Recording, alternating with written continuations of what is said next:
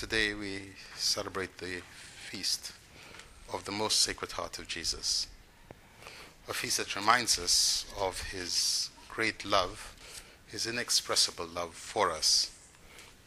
A love where he was ready and willing and indeed laid down his life. A man, he says, can have no greater love than to lay down his life for his friends. But he's done even that which is great and that which is greater, and he's done greatest of all. For he didn't just lay down his life for his friends, but even for his enemies.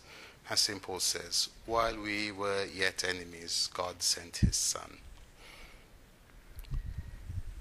This love of Christ is something that we ought, in gratitude alone, we ought to return and yet it is so difficult for us because we still cling to things that do not lead us to Him.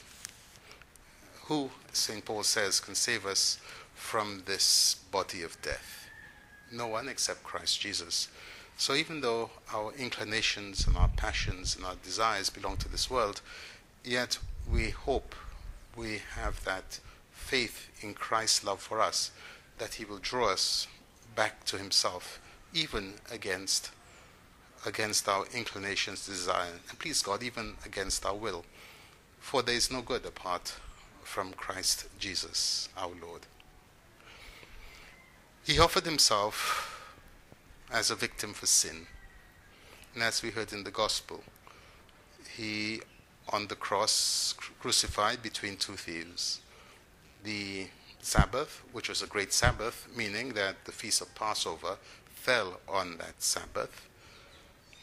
That Sabbath was a particular solemnity, and the Jews, we're told, didn't want the bodies to remain on the cross. Well, not surprising, because the festival was a joyful one, and to have the bodies, or even perhaps you can say worse, to have the, the men lingering on, this, on the cross, because the death on, our crucifixion could last sometimes several days. They didn't want to hear the screams and the curses and blasphemies on the, on the great Sabbath. Therefore, they asked Pilate to have the legs broken. The breaking of the legs would result in, in the death of the criminals for the simple reason hanging, they, they will put great strain on their lungs and to ease, to be able to breathe, to ease the, the, the passage of air, they would raise themselves up on their, on their feet. And so that would enable them to, to, to breathe. But of course, if the legs were broken, it is no longer possible to raise oneself. And so they would choke, they would, they would, they would choke um, to death. Asphyxiation is, is the technical term. And so we're told Pilate agreed that the, the, the legs would be broken. And so the soldiers come. We're told they broke the legs of the first man and then that of the second. But coming to our blessed Lord, they found he was already dead. He himself had said, No one has power to take my life from me. I lay down of my own free will and I take it up again. And so he, the hour, breathed out his last with a great shout. That great shout was a shout of victory over sin, over Satan, over death. And so when they came to him, he was already dead. And we're told that one of the soldiers um, opened his side with a lance, and immediately they came out blood and water. There are several mysteries here. St. John uses a specific word. He didn't say, he didn't say that he pierced the side or wounded the side. He said he opened the side. And what do we open except a door or a window? And so this reveals a certain mystery that opening the side of the Lord, like opening a door, immediately there came out blood and water the body was dead. And that also is a mystery. For a dead body does not produce blood. The, the blood coagulates, it, it hardens, and so it cannot flow out. And the water itself, likewise, could not flow out. But the church has sees in this a great mystery, namely the source of the sacraments, the blood and the water, but even more, her own birth. For just as Adam was put, God put Adam in a deep sleep in the garden, opened his side and took out the rib to form Eve, so Christ, the God man, asleep on the cross, his side is opened and the church comes out. The church manifesting, revealing itself in the form of blood and water. Similarly, when God gave the commandment to Noah to build the ark, we're told Noah was instructed to put a door to open out so that the animals, all those who were to be saved, could go in through that opening. And likewise, we who are to be saved, we enter into Christ through his church. The church is, is symbolized in the flow of blood and water. Water representing the beginning of the sacraments, and the blood by which we redeem the eternal covenant as the summit, the height of the sacraments, Christ Himself, who is present to us under the form of wine, His blood, body, His soul, and His divinity, all present in every single particle of the host and every drop of the wine. He is there. And so we are able to partake of this great mystery. And so the water, the beginning, and the blood, the end of the sacraments, sums up everything that is necessary for the building up of the church. And so in baptism, the first of the sacraments, the church is born, is cleansed. In confirmation, the church is strengthened. In the Eucharist, she is fed and perfected. In the sacrament of con- confession, she is healed from the wounds of sin. In extreme unction, the anointing of the sick, there she is fortified against the ravishes of sin. In holy orders, the church is governed by the holy priesthood, that is, by Christ Himself. And in matrimony, she finds extension and growth in new members. So, in all of this, the blood and the water symbolizes the fullness of the church, the, the very source of the church's beginning. But more for us individually, the blood and the water do the same uh, to us for us individually. And we're told, St. John tells us that he saw it and his testimony is true. He's an eyewitness to these things. He marveled at them. And yet all of this was done so that scripture might be fulfilled. Not one bone of his will be broken, for he is the paschal lamb.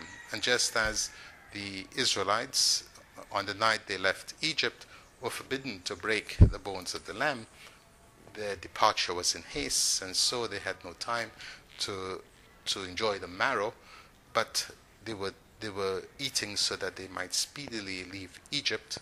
So also we, eat eating, might speedily leave this world of sin.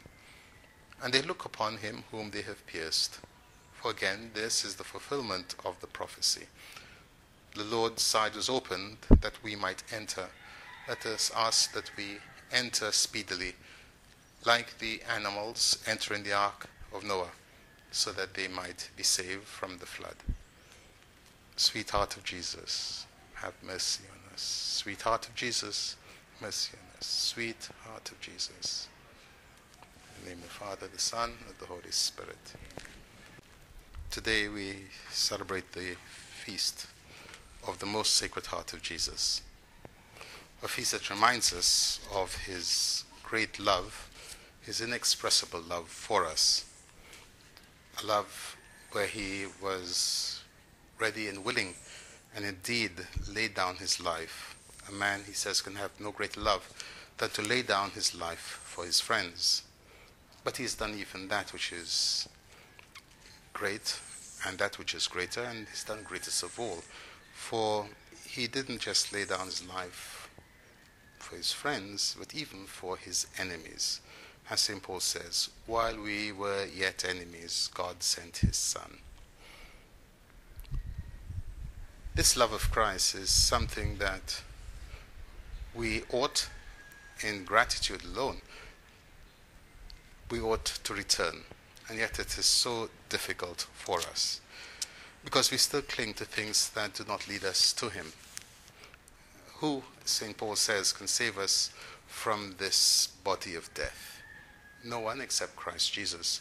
So even though our inclinations and our passions and our desires belong to this world, yet we hope we have that faith in Christ's love for us, that He will draw us back to Himself, even against against our inclinations, desire, and please God, even against our will. For there is no good apart from Christ Jesus our Lord. He offered himself as a victim for sin. And as we heard in the Gospel, he on the cross crucified between two thieves. The Sabbath, which was a great Sabbath, meaning that the feast of Passover fell on that Sabbath. That Sabbath was a particular solemnity, and the Jews, we're told, didn't want the bodies to remain on the cross.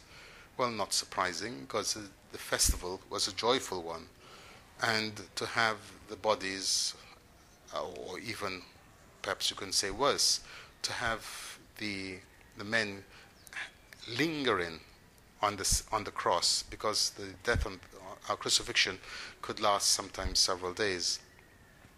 They didn't want to hear the screams and the curses and blasphemies on the, on the great Sabbath. Therefore, they asked Pilate to have the legs broken. The breaking of the legs would result in, in the death of the criminals for the simple reason hanging they they will put great strain on their lungs and to ease to be able to breathe to ease the, the, the passage of air they would raise themselves up on their on their feet and so that would enable them to, to, to breathe but of course if the legs were broken it was no longer possible to raise oneself and so they would choke. They would they would they would choke um, to death.